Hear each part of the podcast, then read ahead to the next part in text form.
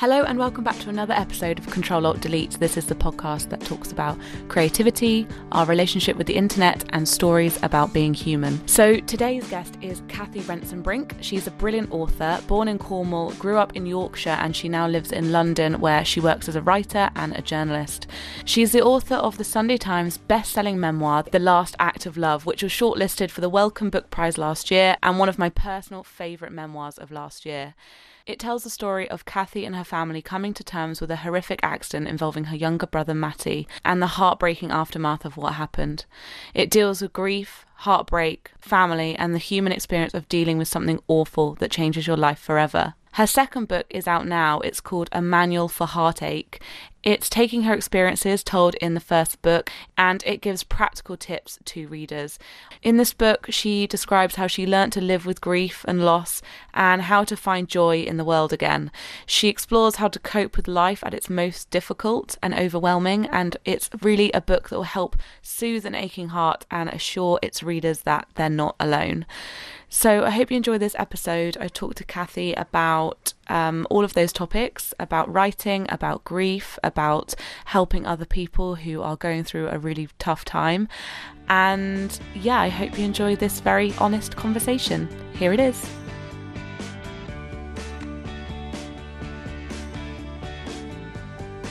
Thank you so much for coming onto the podcast, Cathy. It's a great pleasure to be here with you. Just did the creepy fangirl thing where I was like, I love your book so much, you're amazing, you're amazing. So I'm glad I've got that out of the way. It's always a bit like restraining order for you.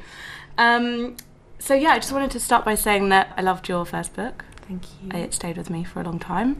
And this book is so different, but still along the same theme. Mm-hmm. I wanted to ask you firstly, um, how was it different from writing the first one? I can imagine putting it down on paper. This one was different. Mm-hmm. I read somewhere, I think, that you had spent two years writing the your memoir, Yeah. which is incredibly vivid and moving. And I feel like everyone's like sitting around a campfire listening to your story. Whereas this one, I feel like I'm in the pub with you Ah, and you're chatting to me. Good. That sort of is the plan with the second one. I suppose the main difference is in intention. So with my first book, it, it sort of slightly is an accidental book. I didn't really mean for it to be a book. When I started writing it, my intention was just to sort of write it down for myself and put it in a drawer. And I hoped that writing it down would liberate me to be able to write novels, which is what I really wanted to do. And the problem was, I'd start writing a novel, and then real life would sort of intrude on the page, and uh, and that kind of kept happening. So a writer friend said I should just write down the sort of the true story. Um, and I, when I started doing it, it was just really with the idea that I'd then put that in a drawer, and gradually it kind of changed into something else. But it was a long time before I thought anyone might read it, and um, I still feel almost a bit confused and surprised that people do, and that people And so many, like so many people have read it. Yeah, and I love it when and people often say to me about my first book, they say they found it very helpful, and of course I'm very pleased about that for them. But it's I find it confusing for me. I don't really understand how it is. But with my second book, it was my intention to be helpful. So my first book is a kind of it's very clearly to me it's a memoir. It's also a memoir that was never really supposed to be a book, but then turned into one. But it's very clearly a memoir. It's me trying to make sense of what happened to me, and it's my story. Um, well, it's the story of my brother, but it's really about me witnessing that. Um, whereas the second book um, is an intention entirely different. I wrote it with the intention to try to create something that could be a little bit helpful, a little bit consoling when someone was really struggling, kind of for whatever reason. Yeah. And, And did it come out of some of the events that you did? People talking to you, and was it almost like, okay, I'm going to put all of the things that maybe not advice, but just helpful bits of the conversation and put it in a book? Yes, what happened was uh, when so you know so I wrote this this first book, which I really didn't think was just sort of my misery, and then so many people responded to it, and that really helped me to see how much we've got in common. I really had thought that my story was very much about me, and then a little bit as I wrote it, but m- but mainly af- afterwards, talking to people afterwards, I realised that actually it's just it's just it's much more universal than that really. And i mm-hmm. came to see in quite a helpful way i think. Helpful way for me and it continues to be helpful. Whenever I become uh, overwhelmed, it's such a helpful step to be able to think, hang on a second, I think this is all about me, but maybe it isn't. Yeah. And I realised that so much of what I'd experienced wasn't even really about my brother and wasn't about me. It was about it was about people and it's about how people respond when bad things happen. Yeah, that is so true. It's so universal because you do open with like, you know, whatever's happened to you. It could be that your husband's left you. It could be that, you know, someone's died. It could be, I think, what what else did you say? Like someone has stolen your handbag. Like these feelings where you just feel like you're the only one in the world experiencing that feeling at that time. Yeah, and what kind of when things don't go your way and it feels unfair, and and I think actually that moment can re- can range from from the fairly trivial that you might get over quite quickly um, to uh, awful and life altering, but. But the, but the moment has quite a lot in common with other with other moments, Yeah. and there, and then therefore there are helpful ways to think and sort of less helpful ways to think, and I wanted to take a look at them.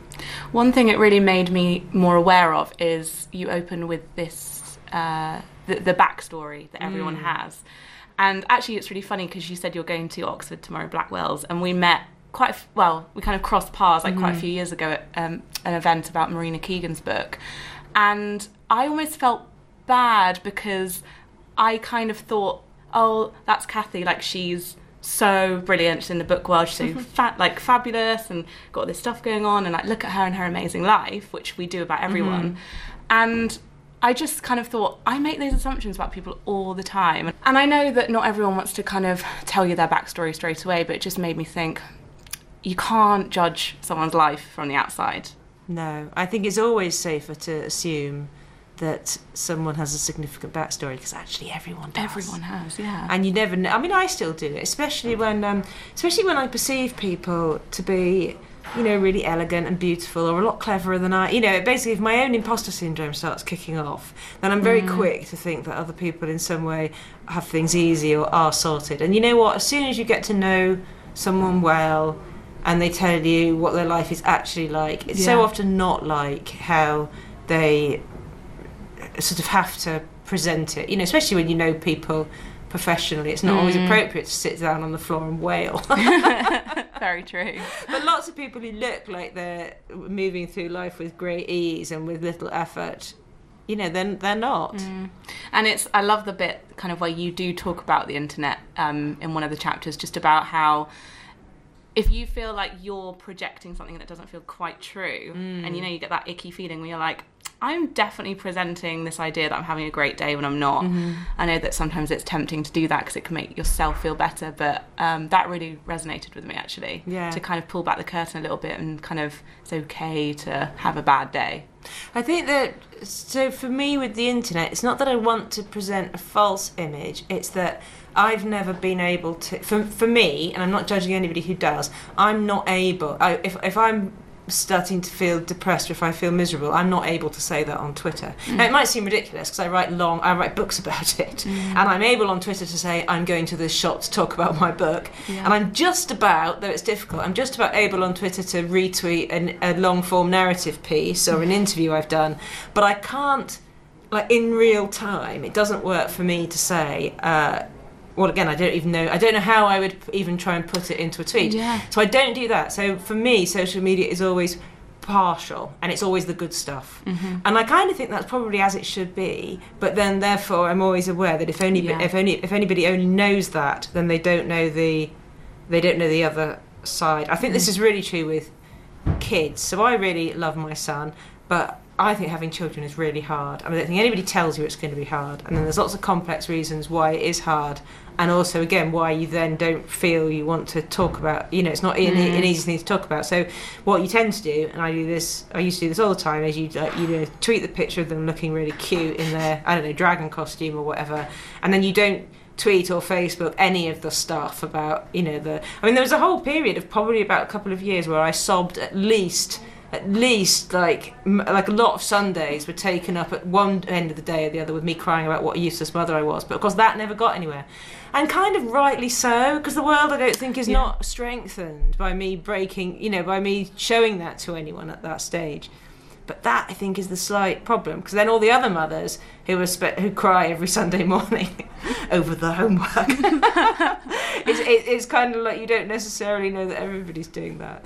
Yeah, and that's it. It's kind of just the being aware of it and taking it with a pinch of salt, I guess. It's just funny, like the human mind. I feel like we see a f- picture Mm-hmm. and then we kind of make up a story around a visual image. We're like, oh, that's their day. Whereas actually, it's so true. And actually, I've got a friend of mine who had a really bad time um, a while ago. She she was depressed, and everyone was like, oh, well, her Instagram looks fine. And I was like, Yeah. well, that's it. You, you, that's not exactly what she's going through. It through. doesn't, yeah, because the one thing doesn't necessarily follow the other. And I definitely think if I'm having any sort of authenticity issues, which I do, uh, again, my depression seems to be linked to identity struggles. So in that case, again, I start feeling very peculiar. There was a time when it wasn't long, I think, after my first book had come out, and it was really confusing to be, you know, I was in bed with my laptop, feeling like a terrible mess. I did that thing where you press the wrong button, and mm. suddenly the screen is full of my own face, looking really, I mean, looking really dreadful and sort of crazy and awful and ill.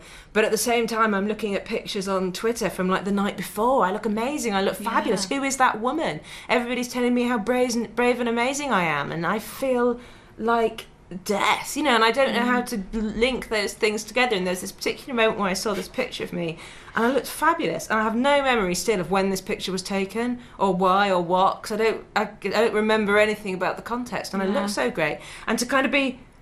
It, it's that thing where I'm sort of like looking from the one state of affairs to the other and not being able to quite work out what's real. So I think that that kind of thing can be a bit bit tricky. I do. I try and put my phone down if I start feeling a bit. If I start frazzling, if I start splintering up a bit, then I then I think it's quite important to. Um, I don't know, reduce the dimensions in Mm. which you're having to operate Yes. until you've stuck yourself back together a bit more, I suppose. Yeah, I love that bit about um, like personal triggers Mm. because I felt like a bit of an idiot this weekend where um, I went to watch Planet of the Apes, the new one, and I didn't really want to go, but my boyfriend went to go and I was, uh, went to see it, and so I thought I'll just go with you. It's fine.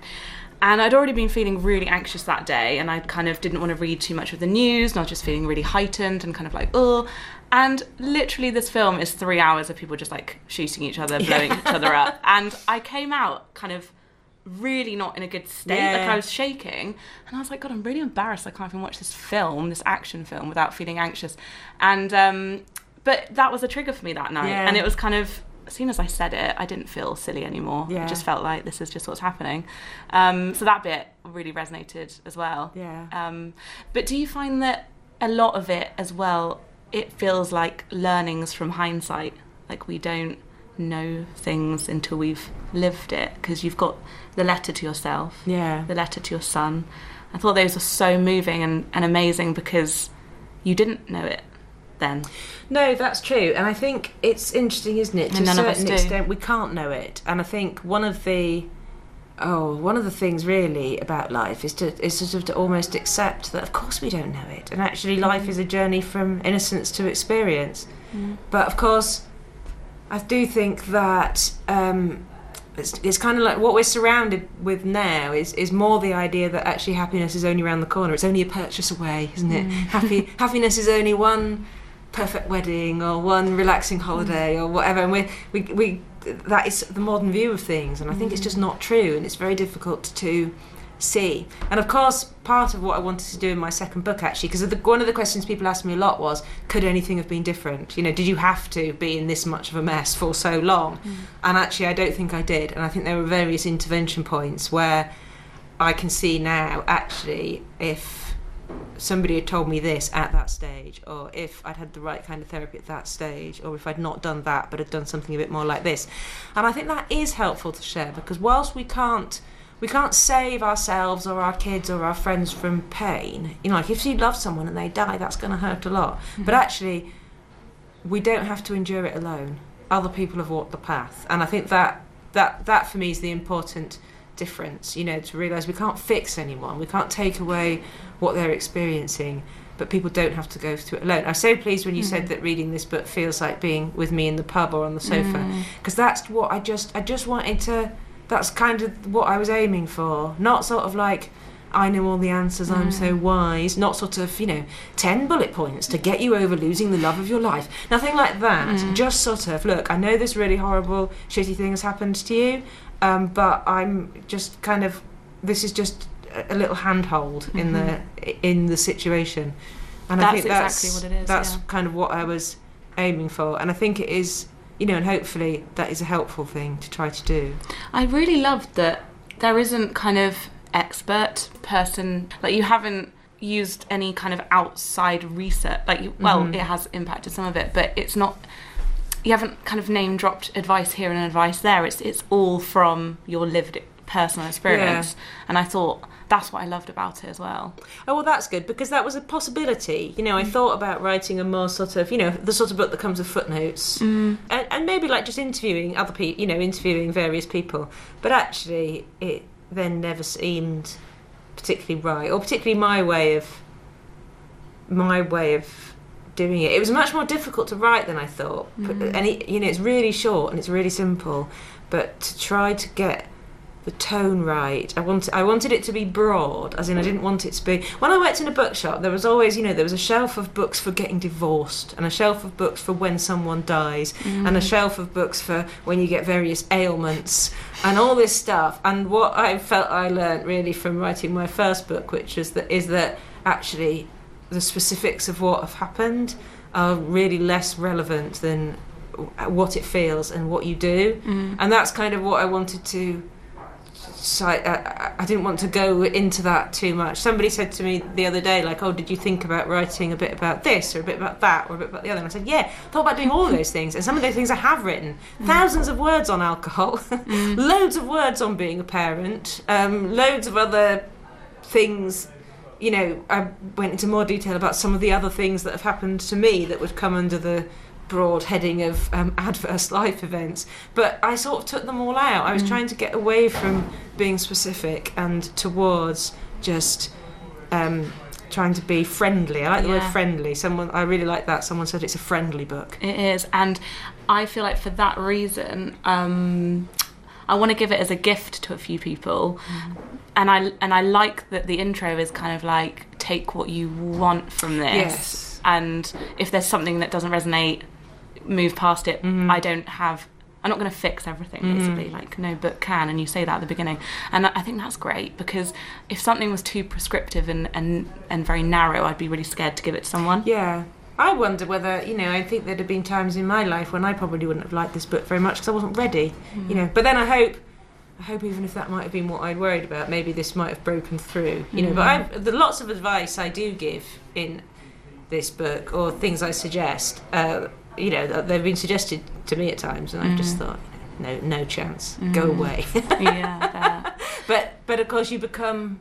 It's at what it's at what point you feel ready to do things in a bit of a different way. Yeah, the what not to say stuff's really good. Mm-hmm. Um, is all of that from things people have said to you in the past, or is it from things that other people have told you? Sort of a bit of both, really, because once I started saying, um, I mean, people do say very peculiar things to you when you're mm. suffering, and I do think in general, um, like, I mean, I think it's just quite wise to keep your own personal belief system out of offering comfort to someone else, you know. Mm. I God read, would not give you more than you can handle. I don't think that's. A, oh. I don't think. Well, of course, it is comf- if if if that's what your belief is, and if you know the person you're speaking to has the same belief, that might be a comfort. But I mm. think it's very difficult. I, th- I think it's very hard in a situation that has that appears to you to have no meaning for someone else to try to ascribe meaning to it. So any anything Yeah. you know, uh, every like everything happens for a reason. Uh, that's such an interesting one. I was talking to this really nice woman after an event, and we were saying about how you know if you can believe everything happens for a reason, it's a really good belief, and it sort of works up to a point. You know, if you can believe that you didn't get the job because everything happens to a reason, if you can believe that the rubbishy boyfriend leaves you before you buy the flat together, that everything happens for a reason, that's quite sensible. But if you're, if the person you most love in the world is dead because of some awful act of random violence, then everything happens for a reason breaks down. And I think trying to find meaning and purpose th- then and offer it to someone isn't a helpful thing to do. no. Um, but of course, I do also now feel I can see I don't feel angry with any of those people who. I mean, at the time, I often felt angry with people who I thought had said offensive and stupid things, and I just now see that I was I was in an angry place. Mm. So as I now see that they were actually more quite well-meaning and people. I'm sure over the course of my life, I've said terrible things and probably still do. Just uh, you know, when you say the first thing that comes out of your head, it's often something that's a bit Mm. a bit foolish or not very well thought out. It's the same with um, not really knowing what depression is. Yeah. I mean, I, I know now I've said some things that I shouldn't have said, Mm-hmm. but I it's from reading about it because I'm quite a fixer. Like if something breaks, I want to fix it. Yeah, that's just my personality trait. Like if something goes wrong at work, I that, that's what makes me good at certain Mm-hmm. things. But when a friend comes to you saying I'm feeling like this, my initial reaction is like, right, okay, so what should we do? That's like now I know. Mm-hmm. Like giving advice is sometimes the worst thing. It's yeah, it's really hard, and then sometimes you think, well, uh, I try to just chill out until I know someone wants the advice when I'm w- w- with someone. You know, sometimes they just want you to listen. It's quite funny actually because. Um, my husband sometimes he would just like, as he says, he'd like to have a beer and a moan. I love that. It's like you know what you're gonna get. yeah, and but of course I'm, uh, yeah, I'm often a little bit impatient, and I'm also I'm sort of trying to. And he did actually say to me recently he was not even getting the beer. He was moaning about something in our personal life, and I felt very impatient with him uh, because he was complaining about it and I just started saying to him you know but I think you know really we just need to be grateful for the bigger picture and blah blah blah. And he sort of said to me like I don't need you to tell me chapter 8 of your book. I just wanted to and I thought oh yeah that's that's really true. I've just absolutely stepped into the big pitfall there Yes. of absolutely ignoring my own advice and basically just telling him to shut up because I don't I don't have time to listen to the fact you know he wanted to express to me that he was sort of feeling bad about something and I kind of didn't have time for him so I thought Yeah. well done him for thought that was quite smart I don't just want to be, just don't regurgitate your book at me I don't want your bullet points. oh, that's so funny. I know it's the same with me. Sometimes people are like, "Why are you trying to give me advice like in my industry at work that you know nothing about?" And I'm like, "Yes, that's that's true. Why am I, why am I even trying?" Um, but I read uh, Sheryl Sandberg's book recently, Option B, and um, there was one bit in it that kind of really made sense to me in, yours as well when when you said that uh, some people would cross the street to avoid talking about something. And in her book, there's a bit where she says that some people wouldn't mention it when her husband died um, at work because they didn't want to remind her. Yes. And she was like, I don't need reminding Yes. of that. Um, and so I couldn't believe that some people might not say anything, but then I also thought, I kind of get it. You'd be too scared to say something, but that's I the worst yeah, thing. I think people often feel embarrassed but of course I you can kind of also slightly see can't you how it happens but yeah I think it's funny that like oh, I didn't want to remind you about it it's like yeah, don't worry I haven't forgotten Mm. um, but I think people do behave. People do can behave very strangely. I mean, we we all only have limited amount of we have a limited amount to give, don't we? So I think that's that's what I try to think now when I think back and. Um, rather than sort of judging the people that were a bit peculiar, I think well they probably had, and again they probably had stuff of their own going on that I Mhm. didn't necessarily know about, you know, or just weren't very, you know, we can be clumsy and cack-handed around people, I Mm. guess. This is why this book's so good because I think you could read. You only need to read a section of the book to, to think, oh, okay. It's the same with like Matt Haig's book, Reason to Mhm. Stay Alive. There's there's bits of that where I thought that's really impacted the way I treat people in the future. Yeah. And it's only a little nugget, but it's it stays with me. But I love how much you talk about therapy as well Mm. because. Um, I feel like in America, it's it's like going to the dentist. Mhm. Over here, I think I hope we get to that point. Yeah. I hope we get to the point where it is just everyone has it because I I mean I was reading something the other day about an article about how actually if you've got a therapist you're then your personal relationships might not be as strained as well That's so true. because you're not yeah. expecting for them to be your therapists. Yes. Um, was that uh, important for you to kind of just really normalise it in the book? you just mention it all the way through, really. Well, I do, and again, it's something that I've never done for you know. Like we talk about social media, I've never on social media said like, even when I've been on Twitter a lot, the- like you yeah, know, yeah, yeah. off to my therapy now because it's just felt again, it doesn't feel the right medium for me, but and I don't quite know. And then somebody might, if somebody says, "Why are you having therapy?" I don't have the spec, you know, all that sort of Mm-hmm. stuff. So, but in the book, I wanted to be able to be really open and clear about therapy because I've had loads, and I mean, and thank you know, I'm glad and grateful for it, uh, and I continue to have it. I'm having it I'm having it now, and it is good. And I do think it means I do have a better chance of having better relationships with the people that are close to me, precisely because I'm not asking more from them than they're capable Mm. of, apart from Mm. anything else. Um, I also think it's uh, loads of good things about therapy, including I think it sends an important message to yourself that you think you are worthy of help um, and you're willing to do the work. And I mean, I sort of quite enjoy it, but that doesn't mean it's not hard work. Mhm. I mean, it'd be easier to be under a table somewhere drunk, but then that's also not. I no longer want to be under a table drunk rather than going to therapy, so that's obviously a very good development in itself, probably in no large part due to my very good therapist. And I think that obviously not everybody can access it, and of course, provision is really tricky. I tried to be really careful about that in the book. I want to kind of normalise the notion of it, but equally, I'm aware that not everybody could if they wanted. Um, but I think if you can, then it's something you should. And I think, um, well, and then if you've got kids, you see, once you've. One of the reasons why people find it difficult f- to have therapy, I think, partly it's the stigma, and it, but it's also it's because it seems a bit selfish.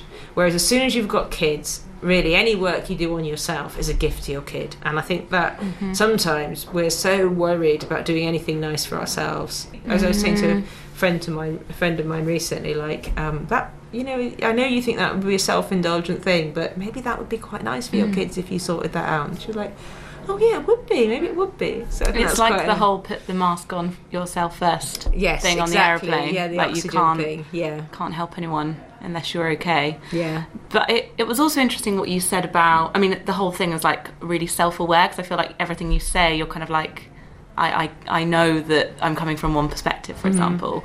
When you say how actually, and we're both lucky in this respect that we work in this industry mm-hmm. where we're really open. I think we're, we're people who like writing, we're very, I guess, in touch with our feelings and like now we're having this really nice conversation. And i was thinking god this this book and also the conversations throughout therapy um, must be really important for people in like really highly strung jobs where they actually ha- they can't be themselves Well, I think so, yeah. And I was really careful in the book to make it clear that I, I sort of know how privileged I am, that I can be open, and also that actually I am privileged that I can be open, but it's still terrifying. I'm still utterly terrified by. I, mean, I think I think it's worth it for me, but I completely get if I was in other situations. Um, I'm not sure I would be anywhere near so honest. And if I was in situation, I mean, I think the whole notion of um, trying to be honest about your mental health if you say worked in an industry that was very high pressured and if you just had a horrible boss or something i mean you i wouldn't want to mm. throw that into the mix. Mm. So i think it's just and again i'm not saying people shouldn't i just i just feel very aware to be in quite a privileged situation that i can choo- I, that i can choose to do mm. it and i don't want i just don't want anybody to feel bad if they think if if they felt if they thought like well there's no way i could do that because my existing problems would only get worse if you know power is really important in it i think. It's it, it, it it's who has power over you. Yeah. And if and na- navigating all that kind of stuff i just think is very tricky. And i didn't at all want to be a um you know oh, i write books so therefore you know it's all right it's easy for me type, you know that kind of thing. I thought it was just an interesting point because, like, you know, that thing in the news the other day, well, not in the news, I think it was just on Stylist magazine, um, about someone who said to her boss, I'm having a mental health day. Um, I need to just take the day off. I'm not ill, but I'm, I am ill. You know, uh, sorry that I'm not classically sick, but I am I am men- mentally not well today. And her boss replied, like the CEO, emailed back just saying, thanks for being honest and, you know, let's make this like a cultural company Yeah. policy. And I just thought, why should it just be certain industries where we can be well exactly like that? And, and I just I think it's a really it was a really good point. Yes, and I think there should be lots more of it. But of course, whether or not you personally feel you can be the one mm. to bring about the change very much depends on what you mm. personally feel you're able for, I think. Do you feel though that a lot of people come up to you at events and, and feel really quite close to you? Because I think after reading your first book Yeah. and, and this one, I just felt like you do feel like you know you really well. Yeah, but I would say that would be true. So I honestly think that anybody that's read both books, and actually anybody that's read the first book, does know me better than anyone who's only kn- that only knows me in real life. Mm. Because I'm actually I'm much realer in my books than I am in real life. So I think it is actually. I think it's fairly true. Obviously, it sort of stops. You know, my first book, I finished writing it in can't remember now, December 14 or something. Oh, really? So it's so so I do feel people. It's like people do know me. They just haven't seen me for a couple of years. Mm, yeah. um, and then, of course, with the second book, because my intention was to be helpful. In some ways, it's not. It's not. It's difficult to explain. It's not quite that it's a less honest book, but it's a less complete book. So there are things I left out of it, not because I didn't really want to share them, but because I didn't think it would be helpful to share them. So it, it's. I was. I was trying. Ev- everything in my second book is through the filter of could this be useful for someone else to know. yeah. Um, so again, so the intention was different. But I like meeting. Well, again, as long as, long as they like me, it's pretty horrible meeting someone that's read your book and just wants to tell you off about the swearing. But they do, they do know me really. And then It kind of course- cuts out all the small talk. It's just like straight in. Kind Oh of. yeah, and that bit's quite exciting, and it's quite funny now when I meet people, and then when I meet new people now who don't know anything about me, it's a bit weird. I've got very used to meeting new people where they've read my books, I don't know anything about them. I've got used to navigating that mm. because it's like we've got half a friendship, they've got their half. But yeah, but now it's a bit weird when I meet. I just meet new people who don't know anything about me at all, and and they then they'll ask questions, and I'm really bad now at when they say like, "What do you write books about?" and I completely just don't quite know what to say mm. because then it's back to the whole well this thing happened to my brother and you know and all this oh, again back to the i've sort of lost the habit of being able to tell the basics of the story in a normal way like you Yeah. would do if you were just a civilian person and not a writer mm. Oh well, thank you so much. I could literally talk to you for like eight hours.